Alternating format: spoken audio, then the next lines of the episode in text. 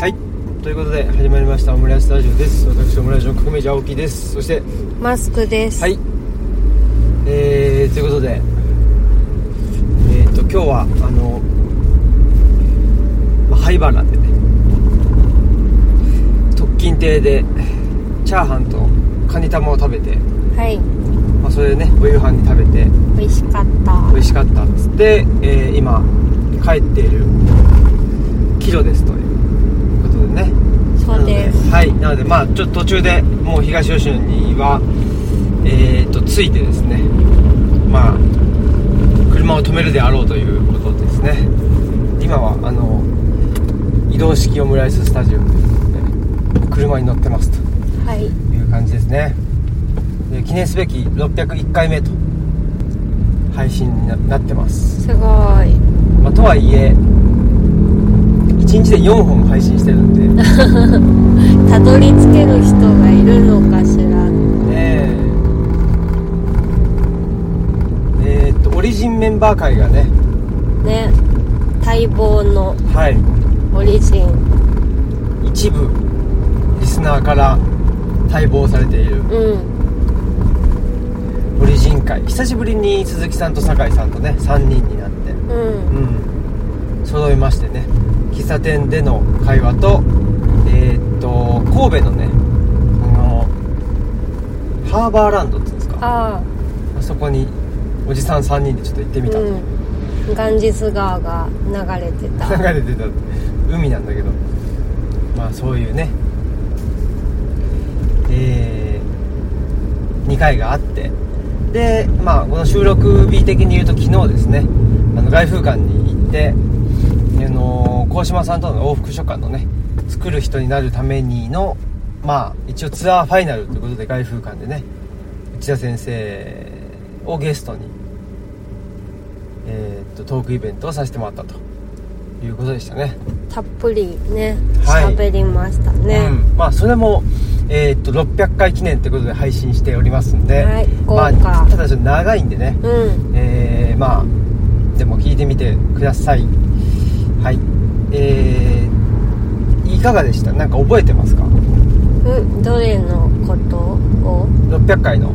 600回の昨日のことあ昨日のことうんまあそう別にあのトーク内容だけじゃなくてもいいんですけど、うんまず昨日はねあのまあどっから行こうかね山崎正弘さんと一緒にそうそうそうあの特急に乗って電車で行ったよっていうそうそうことですね、うん電車うん乗り合わせて先に山崎さん乗っててでそこに券取ってくれた から乗り込んでそうなんですね何をさせてんのって券を取ってもらってえー、っとそうなんだよね、うんまあ全部やってもらって本当にね、はいありがたいとということでね特急券ねあの予約してもらってそううん横並びでねそうなんです、はいち撮ょっってもとらっねおしゃべりしなうがらん行きましたねそうなんですよそんでまあちょっと早めにね、えー住吉についてあの投稿者のね桃高さんとちょっとあそうですね早めに、はい、会ってで、まあ、ちょっととある企画をね一つそはいあのー進めたいなということで桃高さんと、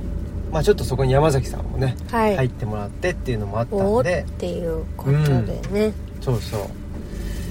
まあちょっと意外な企画そうですねかちょなっとあるあるようでありそうでなかったうん感じというか、そんな気がしますようんうんそしてあの我々冷房に冷やされ、はいでも特に山崎さんとマスクさんははい冷やされて冷やされてしまいそう山崎さんあのハーフパンツ履いてたから、足が出てたから、寒いって言ってああで私もうん、うんあの冷房苦手なんで冷房がねうん、うん冷やされて、ねでまああのー住吉駅のねうどん屋さんに入ってうでまあみんなあったかいうどんを食べるっていうんそうですね 顕著にそうそうそう、うんそう気になるメニューもあったんだけど、ああれ冷たいやつだって言ってやめてあったかいお汁飲みたいと思ってそうですね、んもう正解でしたね、うん大正解で絶対あったかいのじゃないと無理だった、そうそうでまあそこでねちょっと鴻島さんとあの合流するそうですというねことで、えーっと、まあ、鴻島さん12時ぐらいまであのお稽古だったのかな、うん合気道のねお稽古でそれでまあじゃあ12時15分とかね20分ぐらいには行けると思うからって言ってでまあ僕らも入ってねまあだから行けると思うからちょっと先に頼んどいてっつってねうん言われたんだけどでまあ僕ら行ったの12時多分12時に行ったら混んでてちょっと並んでね、待って入ったから、まあ、12時5分とか10分ぐらいだと思うんだけど、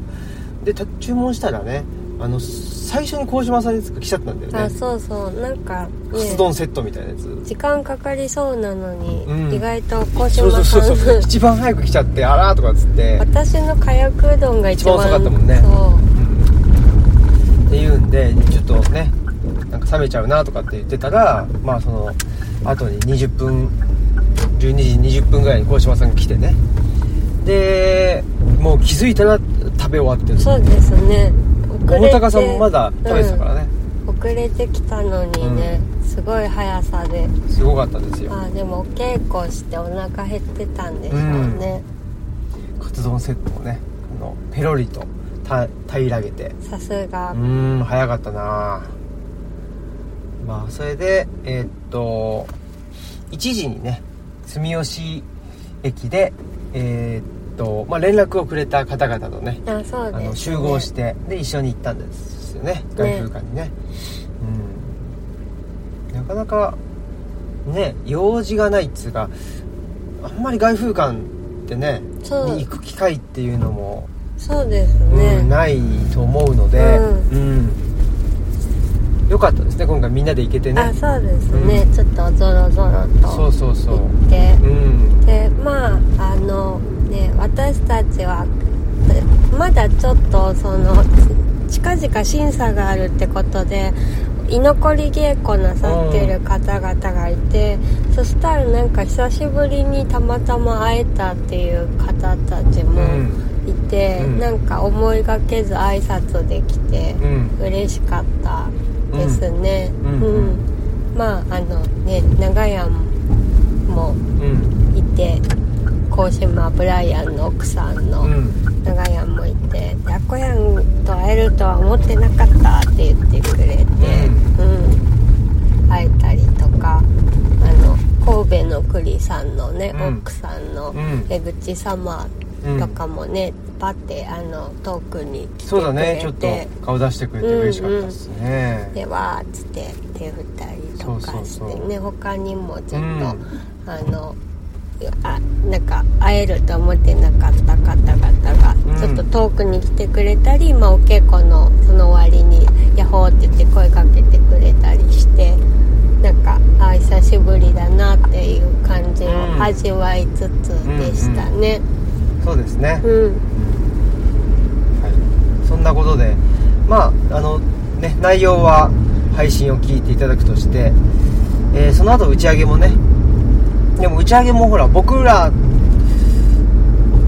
にねあの連絡くれた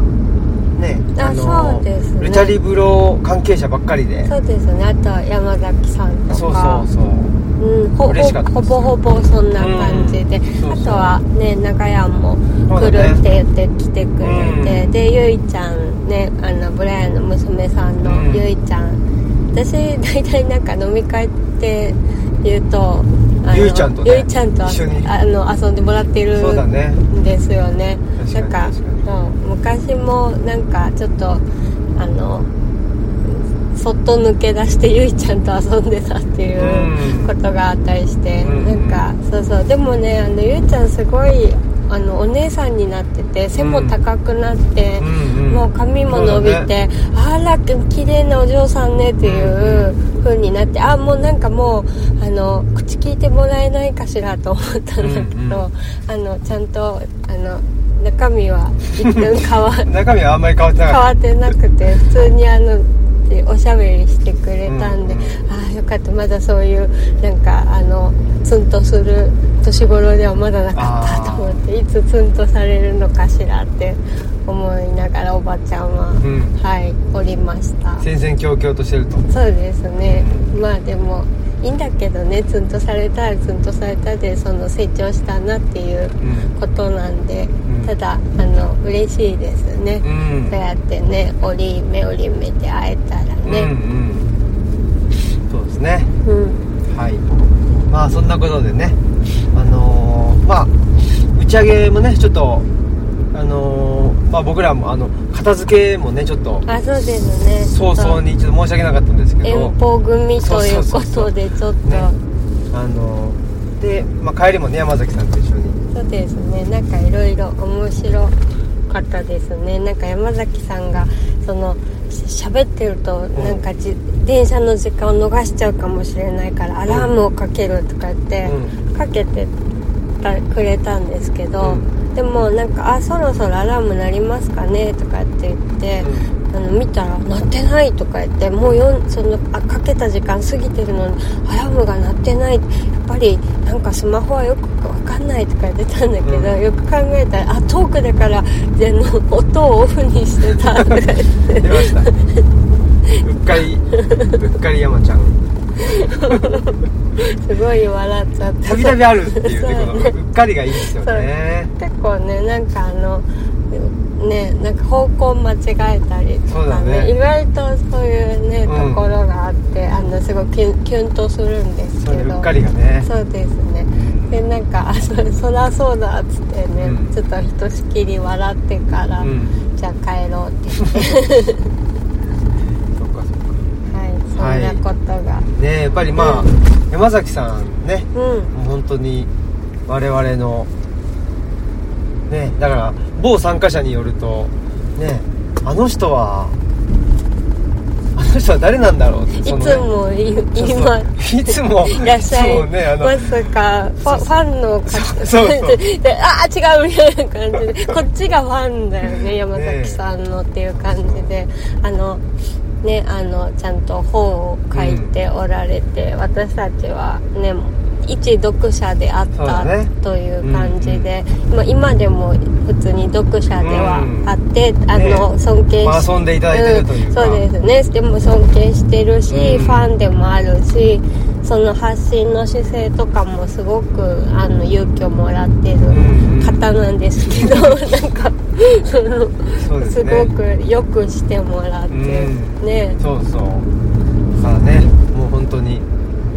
まあ僕のねトークイベントとかにもね本当山崎さんそうですねね来てくれたりとか来てくださってで結構するんでねす写ね写真もまめに撮ってくだあーそうさあっりがたたりいとかですよね今回も撮ってくれてましたけどねうん、っていうんでねスタッフというかなんかボディーガードですかみた いなね送り迎えそうそうそうそしうてますしみたいな、うん違う違うんですよ全部であの電ね車のチケットも取ってくそれてうそうねですよねいやでもそれはもうね優しい方だからっていそううなだんですけであねものうそこに甘えてしまってるんで、ね、そうですね我々がどっちかというとね私たちが山崎さんのトークを聞く立場うんだなっていう、うんうん感じの本当はそういう方なんですそうそうそう、はいそうなんですよねっていうんでね、まあ、その山崎さんとあと桃高さんともかなうん一緒に帰ってそうですね で桃高さんもなんかいつの間にかそうですねあのはぐれちゃってね離脱してそうそうでもあの、何とメール来ててあそっかなんかぼーっとしてたらなんかいつの間に かはぐれましたあそっねかまあそれぐらいおで疲れ様でした、うん、いいですけどそうそうそうそう、ねうんまあそれぐらいがねいいんじゃないですかねっていうことで、まあ、桃高さんも京都からだったからあそうですよねねなんかわざわざね、うんまあでもなんか そその別にね私たちもそんなに外風感に対してホーム感があるわけではない、あの別に合気道もその別の場所でね別のその先生に習ってましたから、うんそんなに外風館に行く機会もうんたくさんあったというわけではないので、うんなんかもたかさんとかがいると安心するというか、うんうんあちょっとホームの人がいるなみたいな感じで、いやなんか今回ね、そのルチャリブロメンバーというかオムラジメンバーというか、はいみんなで行けたからあそうですやっねぱりなんか心強かっあたそうですねれは、うん我々あものすごくありがたいそうですかったですよねねだから打ち上げもその外遊館の方々ばかりになるのかなとか思ってちょっと緊張してたんですけそど、うねあのそうそうでまあ別にそうなったらそうなったで、うあのうねありがたいんですけど、うんうんうんなんか村そうだ地ねメンバーばがっかりそうですねね来てくれて来てくれて嬉しかったですよねうねありがたかっそうたそうですよねねえ本当に。そうだよねそうなんかお酒をね結構飲むなあのお酒はそもそも飲むんですかっていうことにう んびっくりされて、うんうんでその時に なんか山崎さんが間髪入れずに、うんなんかねおとなんかおとなしそうって思ってると違いますよみたい なことをねそうだね言って、うんそうそうそう面白かったですけどそう私の方がお酒飲むし、うんね僕は全然飲まないですねだから鴻島さんもそんな飲まないからあ意外それもあうう意外最初のビール一杯ぐらいのそれも意外ですよねなんかすごく飲みそうに見えるじゃないですか、だからそそれも結構あの合うんだよねあそうですよねその酔っ払っちゃってなんかうね、ん収集つけれないみたいになっちゃったらさそうですよねなんかもっと飲みなよみたいなそう感そうそうじそういうでのもがちょっと辛いし、うん辛いから、うん、だからだからねその、うんしシラフと打ち打ち上げの時がもうほぼほぼ変わらないってうんうんいううん大島さんってね、まあでもそうそうですよね、うんあの革命児さんも別に飲んですごい変わるっていうわけでまあ眠くなるっていう眠くなるぐらいだからねどっちかというとおとなしくなるそうそうそうそうそうおとなしくなるっていう、だからうん小島家もなんかヤンヤンの方がまだ飲むんじゃない頼むと思うよ、うんうんだからそこもちょうちらは割と赤ワインをその桃高さんが持ってきてくれた可愛いあのパッケージのジョージアの赤ワインを飲んでたんですよね、でも大体そうだよねだからうんこの前もさ、坂本さん家あ行そっうてださねあの木ワインをね、うんあのー持ってった時マもチピーとそうそうそうそう私が僕と坂本さん飲まないからねそうですうね、んタナタナトスさん家でもうねちもそうだね大体まあ今はねちょっとクミンは子育て中だからうん飲まないとは思うけどそうだねうんでやっぱほらあれだったねあのーうさぎさんも来てくれててねあそうですねでやっぱ山岳ノートが ねあのーなんていうのあんまりない想定だっていうあね言っことても言ってくれくてれててねそれはちょっとタナトスさんにもね聞いてもらいそうだねたいですね、で古本みたいって言ってたけどいやまさにそれをそうなんか思ってというそうだかねタナトスさんがねフランスにまあ大学フランスの大学にねうん通ってた人なんですけど、まあ、フランスの古本屋さんって想定してないそのうん中身の本の中身の束が売ってるとうん、うんでそれをあの買ってで気に入ったら想定屋さんに持って行って、あの表紙をつけてもらうみたいな文化があるそうで、うんだからその中身を売ってるみたいなのをちょっとイメージして山岳ノート1はうん作ってくれたんですよねだからまさになんか古本みたいだしそのちょっとなんか中身の束みたいなうんイメージがあるので、うんうんなんかそれがけうんなんとなくは伝わってるんだなっていうことが、そう分かって嬉しかったそうだよね、まあ、特に山岳ノートの一番最初のやつね、あそうですねはそんな感じだもんね、うん、特にまあこだわって1だしね、うんあの衣装を凝らしてっていそううですよ感じだねったのでうんだからなんか結構まあそれが印象に残ってるのか印象に残ってるだけなのかわかんないけど山岳ノートを手に取ってみたいなあそうです人よってね多いっていうか、そうですよなねんだろうななんか取材の依頼とかもあのほぼほぼ山岳ノートだようん、ね、山岳ノートで知りましたっていう方が、だから取取材の申し入れはそのプロじゃないですか本のプロ、うう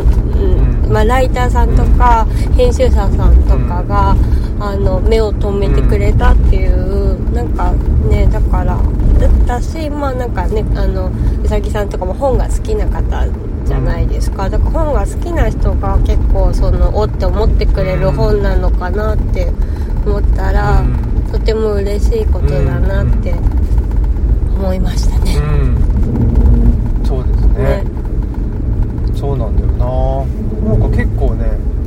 なんか不思議なことにというか、うん山岳ノートファンっていうのがいてねなんか、うんまあ、日記っつうのもなんかちょっと読みやすいっていうことなのかわかんないんだけどねまあそんなことで山岳ノートはい42012年かな2022ですか、そうですね、うんのもう、あのー9月中旬ぐらいにはねもうすぐだからあそうですもね出ますしあの、うんそうですね初売りが、まあ、フォールさんでも初売りしますんで、27からですけど、その時にはもう一緒にうん並んでますのでそうかはいそうですよね山岳ノートの今回はまた何でしょうね面白い試みというかうんねあのアンドレスさんあそうなんです直筆のっていうそうのがなんねですあったありしての日記の中にねアンドレスさんが来てくれた時のことが、あの書いてあるんですけど、その時にお話ししてでそのねやっぱりそのアンドレスさんはメキシコの人だから、まあメキシコのそのねあのこ歴史とかもね、うんおしゃべりしたりとかしてその中でルチャし続けるっていうそこうそとうそうそをうねあのアンドレさんがおっしゃっててそれを日記に書いてたんですかね、そしたらそれをタナトスさんが目に留めてくれて、ん、であのルチャし続けるってすごくいいですよねって言ってでまああのね帯の言葉はもう決まってたんだけどしおりに載せる言葉っていうのも毎年あるじゃないですか、うん日記の一節から、うんしおりに掲載するんだけどで今回はちょっとあのルチャし続けるがいいんじゃないかっていうことででしかもアンドレスさんの直筆だったらなおいいよねっていうのを言っていてでアンドレスさんに「いいですか?」っていうのを聞いたら「あー全然書きますよ」っていうふうに答えてくれてでちょっとこの間うちに来てくれてアンドレスさん直筆のう。んあのルチャし続けるえなんだっけラ・ルチャ・コンコンティニュアーかなヌアかなっていう言葉を書いてくれたのでそれがしおりにあの乗る予定ですねはいしおりは山岳ノートを買うとついていくついてくるのであのぜひしおりとともにゲットしてください、はいはいいやーまあそんな山岳ノートもありつつあそんでまあまあ何でしたっけあそうそうほんで、はいまあ、そういうね山岳ノート入りの人とかもまあ結構なんか目につくような形でいてくれたりとか、そうですねうんしてるっていうのもあったりねねまあまあそういうことでまたなんかちょっとね僕らもなんかどっかでイベントする時にねあのーなんだろうかな、まあ、来てくれるとねなんかちょっとホーム感も増すというあそうですねあの、はいぜひおも思った以上に私たちをこあの心強くさ せていいるよってあなたの存在がっていう感じなので、うんあの来てくれると本当にあの嬉しいですねはいとっても思った以上に嬉しがってるので、うんあの来てくださいそうですね、まあ、打ち上げも一緒にできたっていうのもすごく良かったなあ本当ですよね、なん普か段はねそうですね、うんお話なかなかやっぱりねあのお話よりしやすくなるし、うんなんかあの共通点とかもあの長く話してる方がいろいろ見つかったりとかねあのうさぎさんお茶しやってるとあか、あねそういう話とかも大高さんも ねあねさすさ知すらなかったもんねさすが京都とか言っちゃったんですけど、あのそういう共通点が見つかるのも嬉しいのうで、んねそうでしたはい。はい、まあ、そういうことで、えーっとまあ、昨日はね、えー過ぎていったということでもう帰りの近鉄はねもう爆睡してましたけどなんかうんナンバーでねちょっとあの少し早めにその特急にギリで乗るの怖いねっていうことで、少し早めに出てたんでナンバーで時間あってでねあのナンバーで少し時間潰していこうって言って歩いてたらあの新平さんがね乗ってるポスターが、うん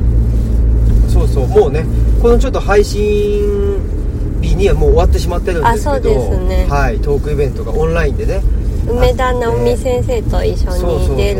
トークイベント奈良県立大のねうんターニングポイントってやつでしたなんかねそうなんですよ、うんそのまあそれもあれですよねやっぱ働く関連というかそうだねうんそうそう大阪のハローライフさんかうら、んにその奈良県立大ので山岳振興にも参加してくれてる松岡先生っていうあの一回とカロさんでね、トークイベントした人だけどその松岡先生のおしその卒業生かな、はい芸人の卒業生の子が働いててその方が、まあ、司会もしてくれるっていうことで、えっ、とまあターニングポイントっていうねことでうんでもまあちょっとそう考えるいやだからそこで梅田先生と話すっていうのもあって、うん今度のね、えー投稿者さんのはいちょっと,、えー、と企画うんにも、まあ、もし可能なのであればねそうですねうんっていうのもあったりとかね、はいなんかその辺とリンクしてくるかなとも思いつつ、うんまああのキャリアみたいな話ですよねはいはい、まはあいそんなことででえっとまあオムラジで話してないことで言うとですね、まあ、うん近況みたいなことで遡っていきますと、はいあのーさっきもちらっと言ったけどえ坂本さん家でご飯食べたっていうねまあそうですねでごあの飯食べててまあまあそれもいいんだけど、でご飯食べる時にあのキワインが美味しいから、あそうだねうんあの買ってきますって言ってたんで、はいでえっ、とあじゃあ安倍田屋さんで買おうそうですねで奈安倍良で田屋さんに奈良でお酒買うならアペタ屋さんやでっていうそうあの勝手に宣伝し、は美味しい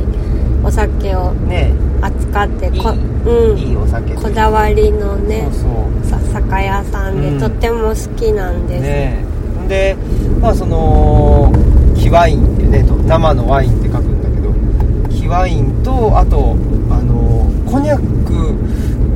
用ののブドウで作ったブドウジュースっていうのがあって、でまあ、僕と坂本さんお酒飲めないんで、で、まあ、それを買ってってねであのまああのねえー食べた屋さんもあのオムラジを聞いてくれてるあはいことでそうです、ね、そうそうそうそうあほんでとあれだね、うんおつまみにねチーズといぶあそうりそうがっこのオイル漬めちゃめちゃ美味しいよけねあれも好きめっちゃ美味しくてそうなんですよっていうのがあってんで行ったんですよほんで結局その安倍太さんのお父さんが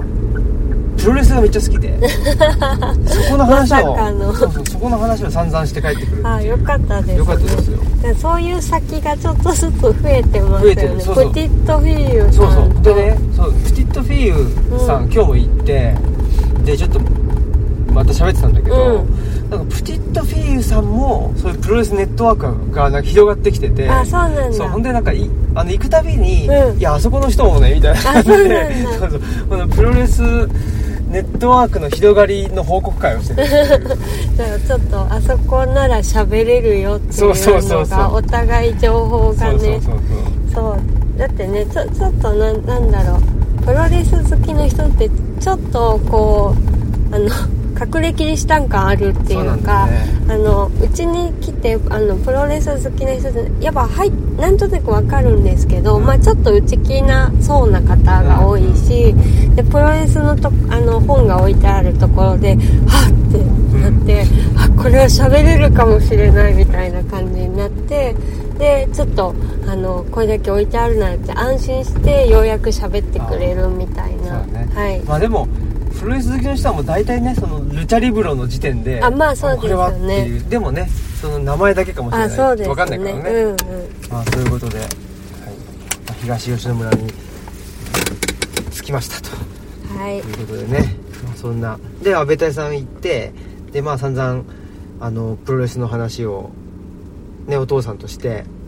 でもうやっぱ初代タイガーは別格だっていう話とかね、はいえーっとでそうそうそれとかえーっと、まあ、テリー・ファンクがね亡くなっちゃったんですよ、うんその日の前日かなんかにはいなんでもうテリー・ファンクっていいレスラーですねっていう話とかね僕も大好きなうんレスラーなんでっていう話とかをしましてでお酒を買ってでもう一つ僕行きたいところがあってあのーセブンイレブンでね我々の、まあ、本というかそのトホンさんのセレクトした本を置いてくれてるそうですねセブンイレブンが実は奈良の天理にありましてね、だからねセブンってちょちょっとだけ本のコーナーってあるけど、うんそこがとってもいいそうセレクトそのセブンイレブンうそうそうそなんですよね、ううんでねえーっと天理上岸寺町店上岸寺町、どっちなんだろうまあっていうんですけどでそこのねあのオーナーさんともあのお話ししてなかなか気のいい方ではい、うん、ちょっと今後ともなんかいろいろね、うん一緒にやりましょうみたいな感じでもでいいですねそうそうそうそうだからちょっとやっぱ変な人っていうのがいいあいいですねそうですねうん、だからねそこのセブンイレブンその本も面白い本置いてるしあの野菜とかもそうそうねなんか面白い野菜売ってたんだよねそう面白い野菜売ってたからちょっとなんかわかんないけど買ってきましたす調べて何か作らねばですねごい大きなね、うん、なんかくねくねそうしそうたそうひょうたんみたいなみたいな野菜をウリみたいなそうそうそう野菜を買ってきましたけどまあそういうねそのまあ地域の野菜なんですよ、うんうんああいうのも売ってるっていうねことで、ねまあその辺りはもう全部ねとジャックさんがなんあかそう教でえすてねくれたりジしャッてクさんのおかげですよそうねそうそうそうだからね作る人になるためにがそうそうあるよっていコうのもンビニで、ね、あそうそうそうそう買えます買えますんでねぜひ天理上岸寺町上岸寺町店に行ってみてくださいすはいはいあんまり行きやすくないっていうそうですね、まあでもそういうのがいいですねまあでも近くの人はねそんなあれかもしれないしまあそうですね、うん私の近況をはい聞きますえありますか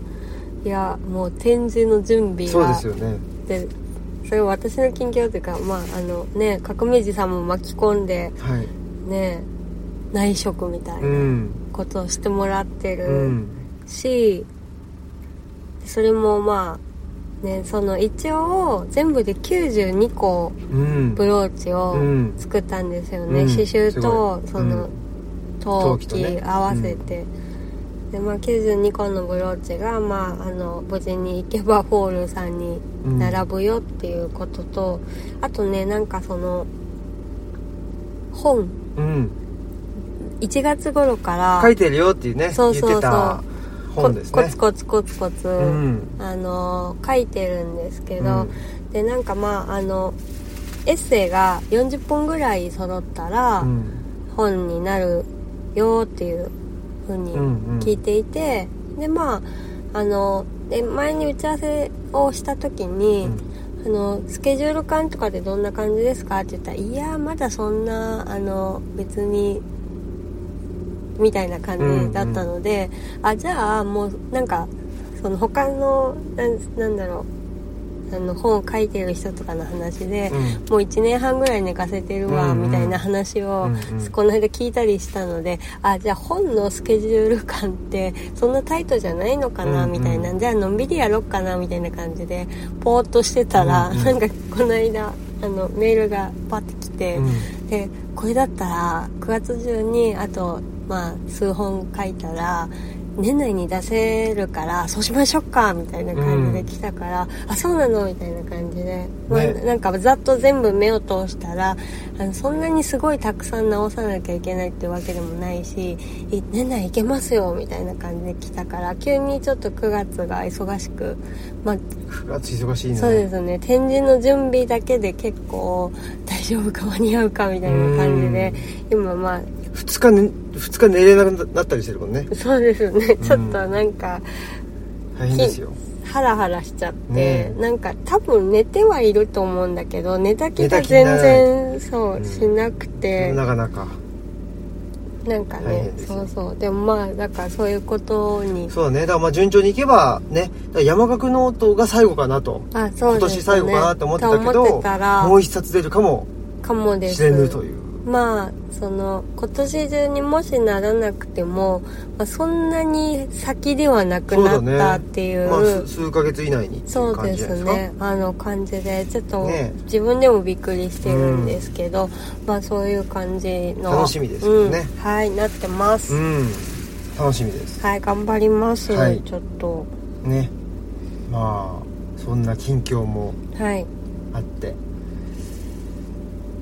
えっと、どんな本なんですかね一応そのケアと本みたいあなうんことがテーマになってて、うんまあでもそのなんだろうケア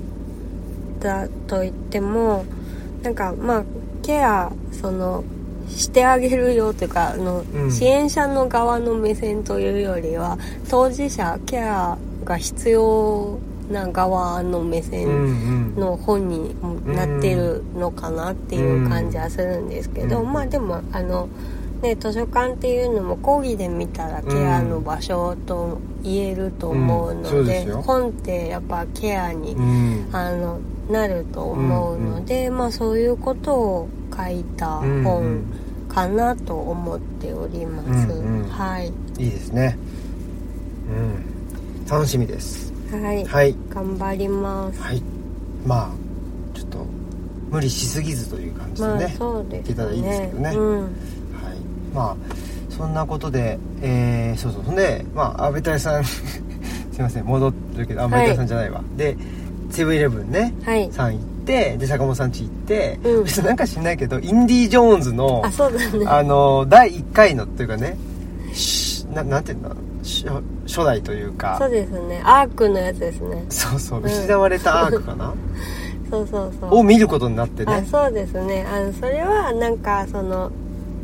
ね、革命児さんうがん映画論みたいな、あそう今そうさそう今更今更映映画画論論みたいな、っちょっと、やつ書きたいっつってでも結構い書いてるじゃないですか。うんうんシャイニングとか、まあ、シックスセンスにまあもね触れたりとか。まあもののけ姫とかもそうだしねあそうですね。うんなんか、言ってちょみっりゃと今更、あの、 20年30年前の映画そうででねすねをねあのここが面白いんだっていうのを言うっていうそうですね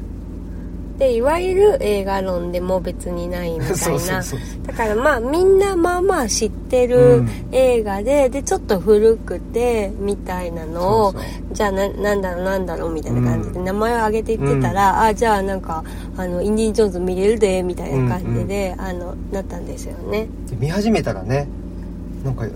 全部見ちゃってねそうですねこれちょっとでもねそのえ最後まで見るのとか思ってたらもうほほぼ最後にななっててそうだねそうですねそういう意味ではやっぱり中だるみもせずというかあそうですね、うん本当になまあ、んキュかッ、となんかそうそうそうまとまってていい映画だったなそうですよね、うんしかもなんかその昔の映画って終わり割とあっさりねと思って、うんうんなんか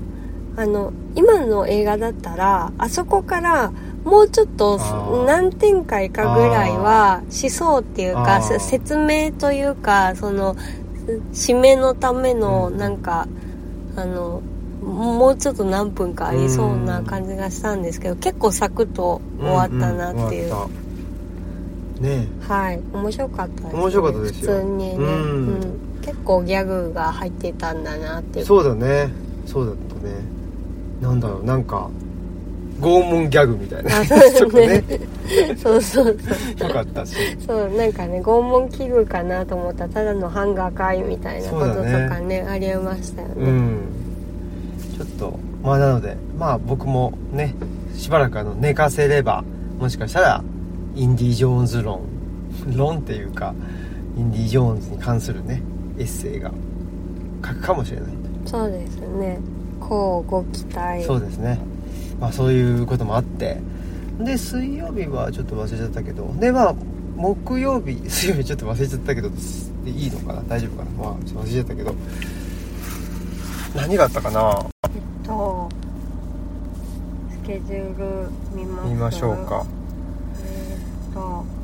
ああんまり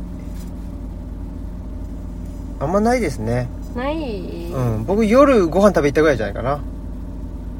あでも守谷さんいやそれも木曜日でしょあそうかうん水曜日の話あね水曜日ね水曜日は水曜日も特になくないですね木曜日は森谷さん来てくれてねそうですね味見の味系の、うん、味見でかつ10今度10月いつだっけ10月のえーっとね10月の9日かなあ違うわ8日だはい8日に14時山梨で14時からはい16時に地域文化と地域づくりということで宿そうっす徳ね大学地域創生戦略フォーラム in 山梨ということで、はいえー、森谷さんと、はい新平さんがお話ししますそうですねなんで山梨の方ぜひあとは東京の西の方に住んでる人ね、はい来てくださいこれなんて読む郷土資料館なんて読むんですかこれ尾形じゃないかあな尾形かこれで尾形って読む、あそうそう尾形郷土資料館そうです開館50年記念っていうことでもあるんですよねここの建そうそう物もね本当に可愛くてね企業館でね、ほんうんそれこそジュブリに出てきそうなそうそうなんかドラマにも使われたっつってあ何だったかなちょっとあ忘れたえけっと虹色カルテって言ってませんでした、どうんなんかそれかもはいはいそういう場所ねなんですよねそうそうまあそういうことでね守屋さんも来てくれてですねちょっともうね味見のファンなんで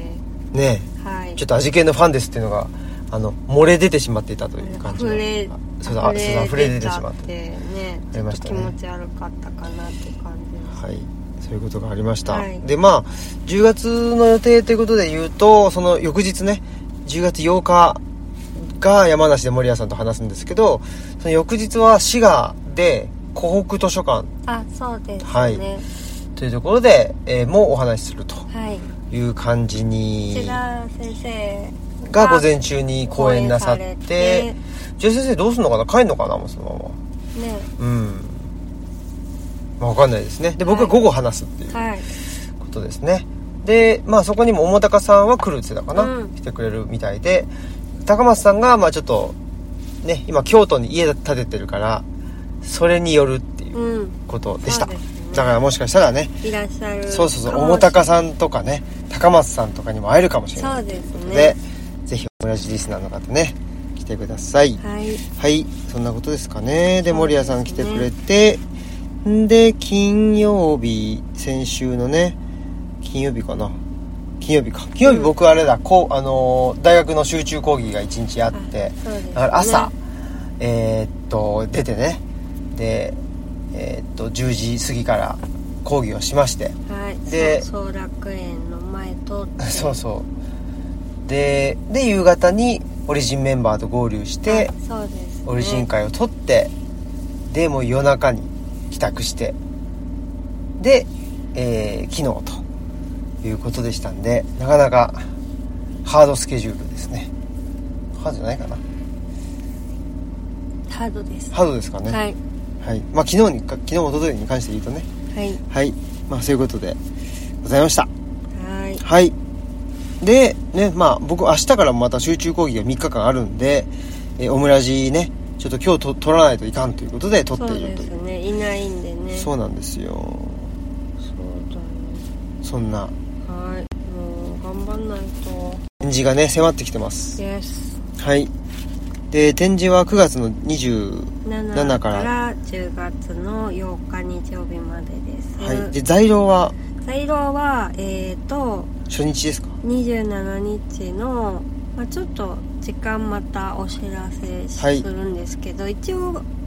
1時開店から、うんまあ、5時ぐらいまで言おうかなとは思っい。てるすごいね。ので、多偉い分ねいると思いますはいはい、僕もだから、ちょ、どっかで行こうかなと、あねもし可能であればはい、行きたいなと思ってか。そう革命児さん在廊い田舎っていうのはまたあの SNS 等でお知らせしますはい、ありがとうございます。っていうのとね、あとはまあ、まだ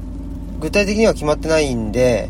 えーっと、SNS 等では言えないんですけど、オムラジではね、もう言っていいかなっていうのが、はいえー11月から軽文社さんでね、京都のあ軽文社さんでそうか展示が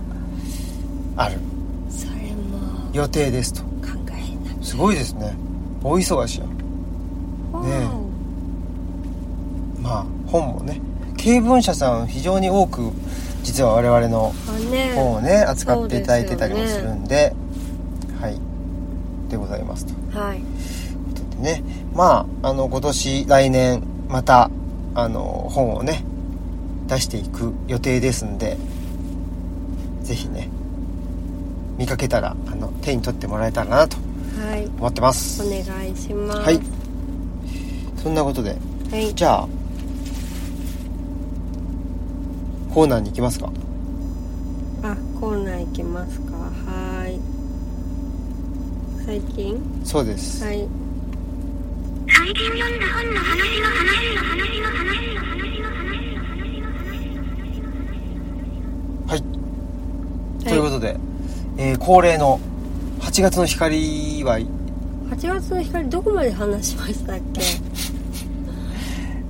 え事件が起きたんじゃなかったかな事件は起きて死んでたっていうのは死んでたんだっけあ死んでた死んでた死んでたとかねあれですお屋敷が火事になっちゃったんだ火事になってであのえっ、とねバーチバーチさんが、うんルーカス・バーチが1階にいて上に上には何もない上には何もないって言って そうだで行ったたらだお亡くなりに女主人がうんなってたってあそれは話してあちゃんとそこから読みましたよ、はい読みましてあのそこからちょっとその事件の犯人が誰だっていうのはまだわからないんですけど、うんまあでもあのジョー・クリスマスが絶対怪しいんですけど、うでんあらそそこから、まあ、ジョー・クリスマスの怪しいんだその過去の話はい幼少期とか、うんまあ、そこからどういう風に成長してジョー・クリスマスがジョー・クリスマスになったのかっていううん話になっていくんですけど、はいまあ、そもそもジョー・クリスマスは孤児院にいてう、んでまああのそこでもあんまりそのなんだろうあいあの子は黒黒人だっていう風にまあなんか噂されていて、うんあんまりなんかあの受け入れられているような存在ではなかったんですね、うんでそこから、まあ、あの里親が現れてあのこの子を引き取るっていうことで引き取られたんですけどあの義理の父親は、まあ、なんだろうけ経験なって言ったらちょっと違うなこ宗教に凝っているというか、うんあのまあ囚われてるというかってあらいうことで厳粛な人で、でまあなんかあの何かにつけては子供をムチ打ちするような、あの人人だったんですねなんかあのみだらなことを考えただろうとか、まあ、なんうんか神に背くようなことをしただろうみたいな感じでムチ打ちするで一方で義理のお母さんはとても優しくってまあなんかジョー・クリスマスが例えばそのお母さんのお金をこっそり盗んで、うんでなんかちょっと自分をかっこよく見せるために新しいスーツを買ったりしたんですねうんその女の子と会うあーためにうんでかちょっといいの着たいじゃないですか、うんでそれそので新しいスーツをこっそり隠しといたんですけどそれをたまたま義理の父親が見つけてこれは女と遊ぶために買ったんだろうみたいな感じで、うんでしかもお金どうしたんだみたいな感じで問い詰めるんですけど、まあそういう時に義理のお母さんは私が買ってあげたのよみたいな感じで嘘をついてかばってあげたりする、まあそんな家庭だったんですね、うんでもそのジョークリスマスはそこの過程で何が耐え難かったかっていう耐え難かったかっていうとあの父親のげんあのなんか厳粛さではないって言ったんですねうんてかみむち打ちでもないとお母さんの優しさが耐え難かったっていうふうに言ってるっていう今そんな感じでございますすごい来週に続くだでしたねいよかったです 気になりましたいや、うん、気になったってそうですね気になったっていうかなんかすごい終わり方だなっていうことでしたね、はいああそうだったんだそうなんですあらだどうなっていくんでしょうかからねうんえいやなんかその、それに対しての何かないんですかそのうんそのえっ、となんていうの今のねうんえっ、とそのムチ打ちよりも母の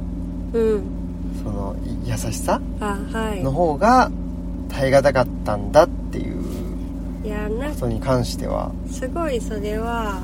なんか分かるって言ったらあれあうんの軽率なのかもしれないんですけどあの石原義郎あのシベリア抑留されてた石原義郎を読んだ時にあのなんか仲間がまああのね同じようにあの投獄されてる仲間が、なんかある日急にあのハンストみたいなの始めちゃったんですよ、ご飯食べなくなっちゃって理由を問いただしたらあのなんか街に出て奉仕活動みたいなのをしてる時にあまりに痩せててかわいそうな様子をを見かねたその奉仕活動に参加してたなんか市長の娘さんかなんかがう「んあのあ大変」って言って食べ物持ってきてくれてあのみんなにあの投獄されたうん人たちに配ったらしいんですよ、それでショックを受けてうんご飯を食べなくなっちゃったんだっていう話があったけどあ一緒だなと思ってて。まあ、なんか虐待とか抑圧をされてきた人って、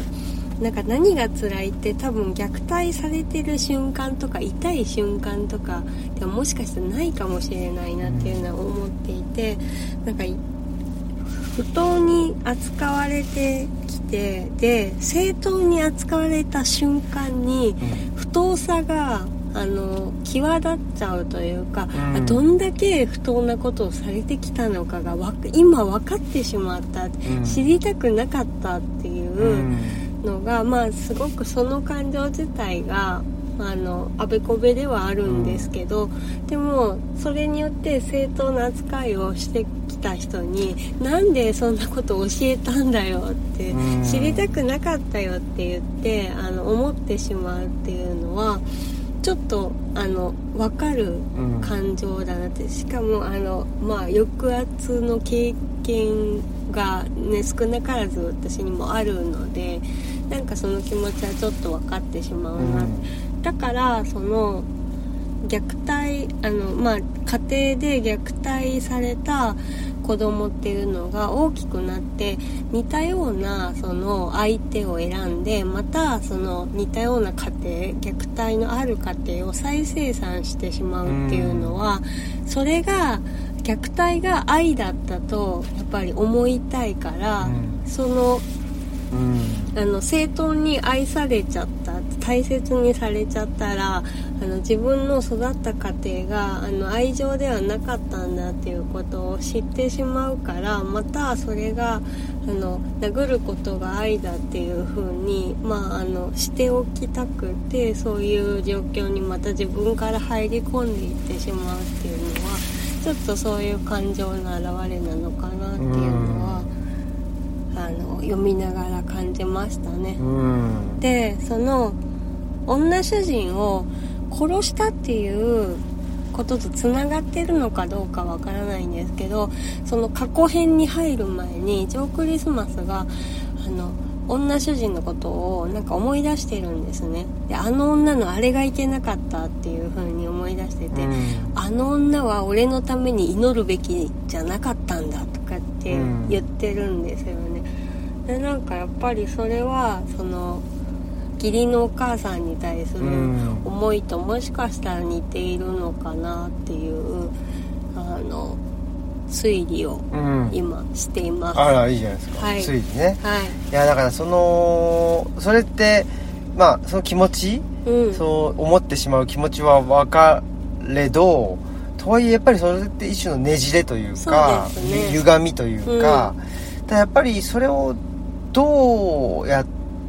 だから結局そのゆ歪みとかねねじれがその人の人生なんだとか、うんその人のと個性なんだみたいなことはまあ言う言うは安いんだけど、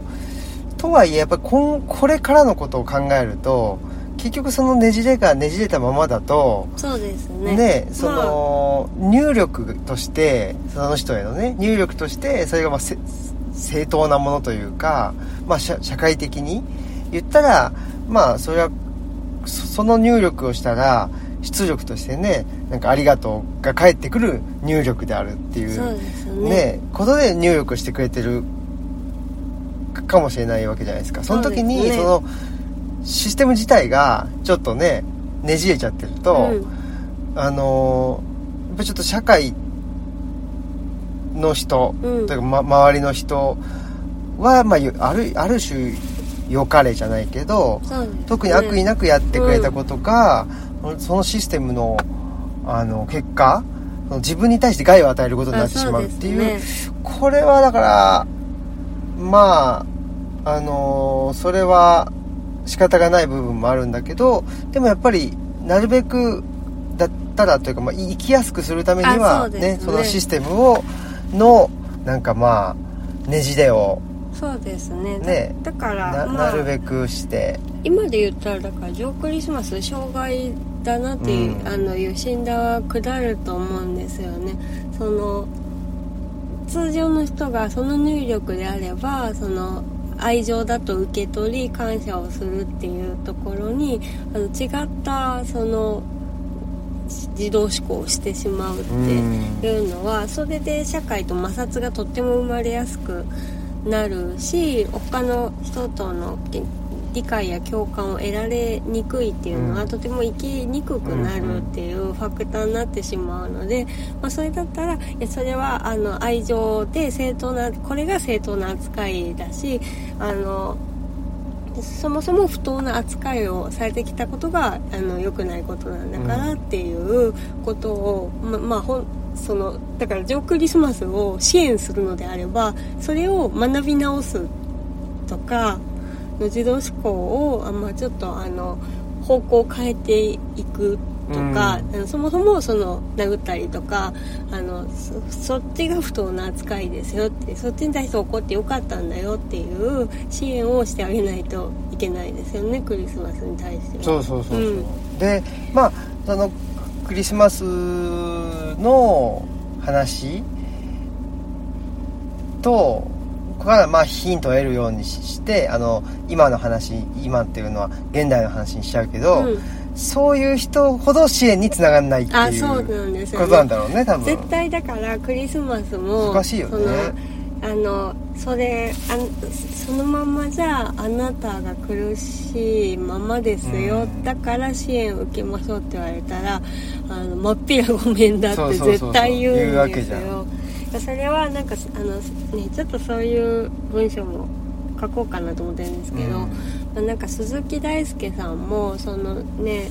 あのご自身が高次の機能障害になる前からあの、ね、若者の貧困とかの、ね、取材をしてたけど、うんなんかそういう貧困で絶対支援が必要な子ほどやっと一人になれたんだからもう余計な介入をしないでほしいってすごく感じて、うんまあ、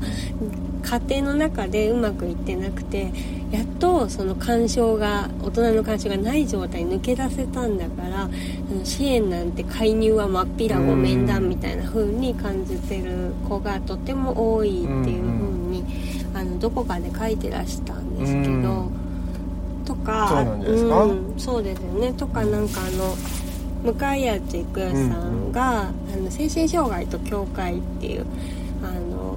ね、エッセイも書いてらっしゃるけど、まあやっぱ教会でもその救いが必要なんだけどその精神障害の人に対する対応がやっぱわからないしあの当事者も距離感がうまくつつかめないから、助けてくれ助けてくれっていうのがすごくあの強く出過ぎちゃって本当助けが必要なのに助けられないっていう、うんすれ違ってしまうみたいな状況をすごい書かれてたんですけどなんか本当難しいですねそうそようそねうジョークリスマスを救うにはどうしたらいいんでしょそうなんですよそういうことなんだよねう、う んうーんだからまあそういうなんでしょうねジョークリスマスのいわゆる障害っていうのは2つやっぱりあっうんてそのなんて言ったらいいのかなそのまあに認知の部分あそうですねまあいわゆる認知の歪みっていう認知の歪みですよねやつがうんあってね、そうするとなかなか支援につながりにくかったりまあもしくは時間がかかったりとか、ちょっと、うん、工夫が、まあ、必要っつうかねでも本だよねもう支援なんてまっぴらごめんっていう、そうですね、まあそまあでもそういう人の在り方も認めつつというかそういう人もやっぱりそのい生きづらさを感じないっていう社会が本当はいいんだろうけどね。あまあそうですねうん、こう一人にさせてくれっていう人が一人で生きていけるっていあうまあ社会が本当はねただやっぱりねそのジョークリスマスはまあ人をちょっと傷つけてしまってて、そそれでそそれってちょっと一人で生きれてないよねっていうか、うん人を傷つそうだね、まあ、そうなっちゃうとねけてその満足とかうんしたりしてるところが多分あると思うので、それはちょっとあのそれはまた話が違うね、うんそこはやっぱり支援が必要だなって思いますうね、ん、うんうん私多分ジョークリスマスと同じ障害だと思うんでうんうん、なんかどうやって支援につなつながったらいいんだろうなっていうのは結構切実に思いますよねうんううんんはいはいまあそういうことで8月の光から支援を考えるっていうそうですよねもうやっぱりまああのー昨日ねその内田先生との話でうん僕がそのニーズあそうですねにないことをばかりししたいっていうふうに言ってた時にね、それは伝道だっていう話があって、すごい面白かったね確かになまあキリスト教徒もそうキリスト教徒でキリスト教の,、ね、あの宣教師もそうだしまあね仏教のねあのあそうですねあのお坊さんもそうだけど、だって、ね、伝えに行くっていうのはニーズないんだからねそうですねだってむしそうろか禁止権もそうそうクリスチャンなんか禁止されて禁止されてる来るなって言われてるのに、ねいや行絶ったら対殺される絶対ね必要なんでって言って、絶対た求めてる人がいるんでって言ってなんか思い込んでそうだねいくみたいな思い込みですねね、まうあ、ん、だ信か仰ら心そのニーズがないっていうのも、まあ、あの先生言われてたけどいやニーズがないというよりいやなんか絶対でも1000人には伝わるはずなんだうんみたいなとか、あとなんかこれをきっとなんだろうななんか読みでもこれが読みたかったんだっていう人がいるっていうのいるはずだっていうねそれは多分信じ込んでいるんだそろうそうそううそっうていうだからまああのー、なんていうのまだ見ぬニーズっていうかねあそうですね、ん、そそういうでこすとなんだねよねそれはそうですね、うんニーズって言ったら一般的にすでにあるそうそうそうそうそのもの流行のこってるととをかねそうそうそうだからもうもうすでにお金になってるとかね、すでに価値が分かってそうるそうそうそうことに対するその求めっていう風に、あのニーズっていう言葉が一般的に規定してる意味っていうのはそういうことだと思うんですけどそうじゃないニーズっていうのは、多分感じ取ってやってるんだよっていう風には先生おっしゃってましたよね。そうだねれはそうそりゃそうだと思うよ、ん僕もうんだからなんかあのねなんだっけななサブリミナルメッセージじゃないけど、うんみたいなことなような気がするんですよねこれが聞こえる、聞こえるこれを受け取れる人には届いてほしいというか、うなんんか微妙なメッセージみたいな、うんうんうん、電波を発しなんか弱い電波を発してこの受信できる 人はこっちにおいでみたいなうんことかなって私は思っているんですよね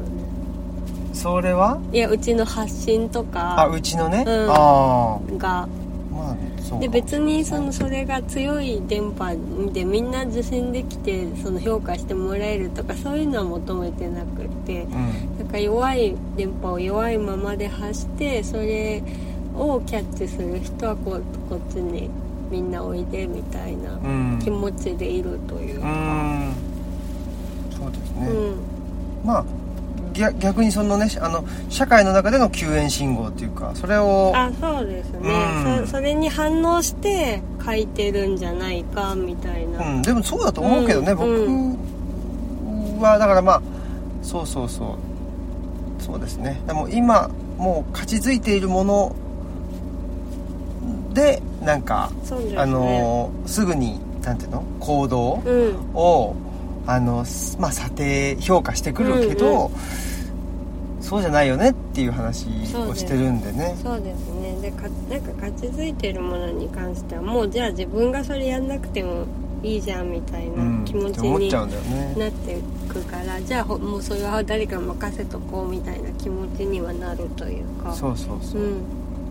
まあそんなことで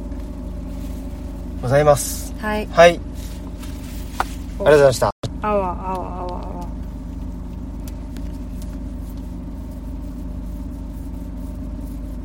あれ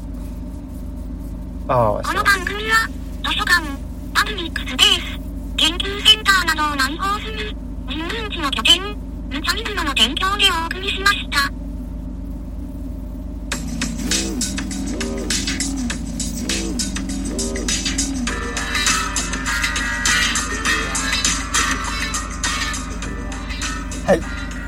えっと、僕は最近あんま本を実は読んで読めてなくてあまあ、トルストイの「コサック」っていうーあ読んでるね小説をまあ持ち歩いてるっていう感じであ持ち歩いてるどっちかっていうとねでも結構ロシア文学読んでませんで僕トルストイが好きみたい、戦争と平和とか読んでましたうよんね、トルストイね、うん他のトルストイの作品も読んだししかもあれですよね金沢と大阪にそうですねそれぞれ住んでた時にずっとそのバスで戦争と平和読んでまし全7巻とた、かね、うんなんかねトルストイの多分全部じゃ全部読んだわけじゃないんだからうんわかんないんだけど、トルストイの主人公ってなんかちょっとねあの間抜けなんだよねあでちょっと小太りで間抜けみたい なーあ好みの好みのタイプなんですよねなんか別にチャランポランじゃないんだけど、うんなんかで、ま、真面目に生きてるつもりなんだけど本人は、でもなんかちょっとちょっとずっこけてるみあーたいなそういうなんか主人公も好きだしあーじゃあでもやっぱりあれうんトルストイが影響を与えた人たち見てもまあだから、まあ、それこそね村の工事あとかもそうだし、まあ、トルストイ自身もねあのロシア正教に破門されていまだに破門を解かれてないあかわいそうですねこととかねだからまあまあ面白いしよねっていう、うん気になる気になるんですよねね人でもあるしっていうんでそれは好きなんですよあれね結構ドストエフスキーではないなって感じですドストエフスキーはね全然僕なんかピンとこなくて、ねうんやっぱと読んだことありますかいや私ないんですよないロシア文学そんなにゴーゴリとかああは読んだ街頭えーとねあれ花ってゴーゴリ花もそうかな読んだことないな花とかあうんそっちなんかやっぱりロシア文学ってそのやっぱ本当にヨーロッパと、ね、あのアジアの中間って感じがして、あ面白いんだよね、うんというそうですね私ロシアアニメはねあユーリノルシュテインはめちゃくちゃ好きだけど、もうちょっと文学も読みたいなって感じですね,、うんねやっぱり芸術といえばロシアすごいなっていうところはあるので、あまあちょっとねロシアに注目してはこの前ね NHK のあれでプーチンと違うスターリンとプーチンっていうのを見てちょっと、見あましたねれはあれでどんよりしましたけどねはいということで、えー本日のお相手はオムラジオの革命児青木といマスクでしたまた来週さよなさよなら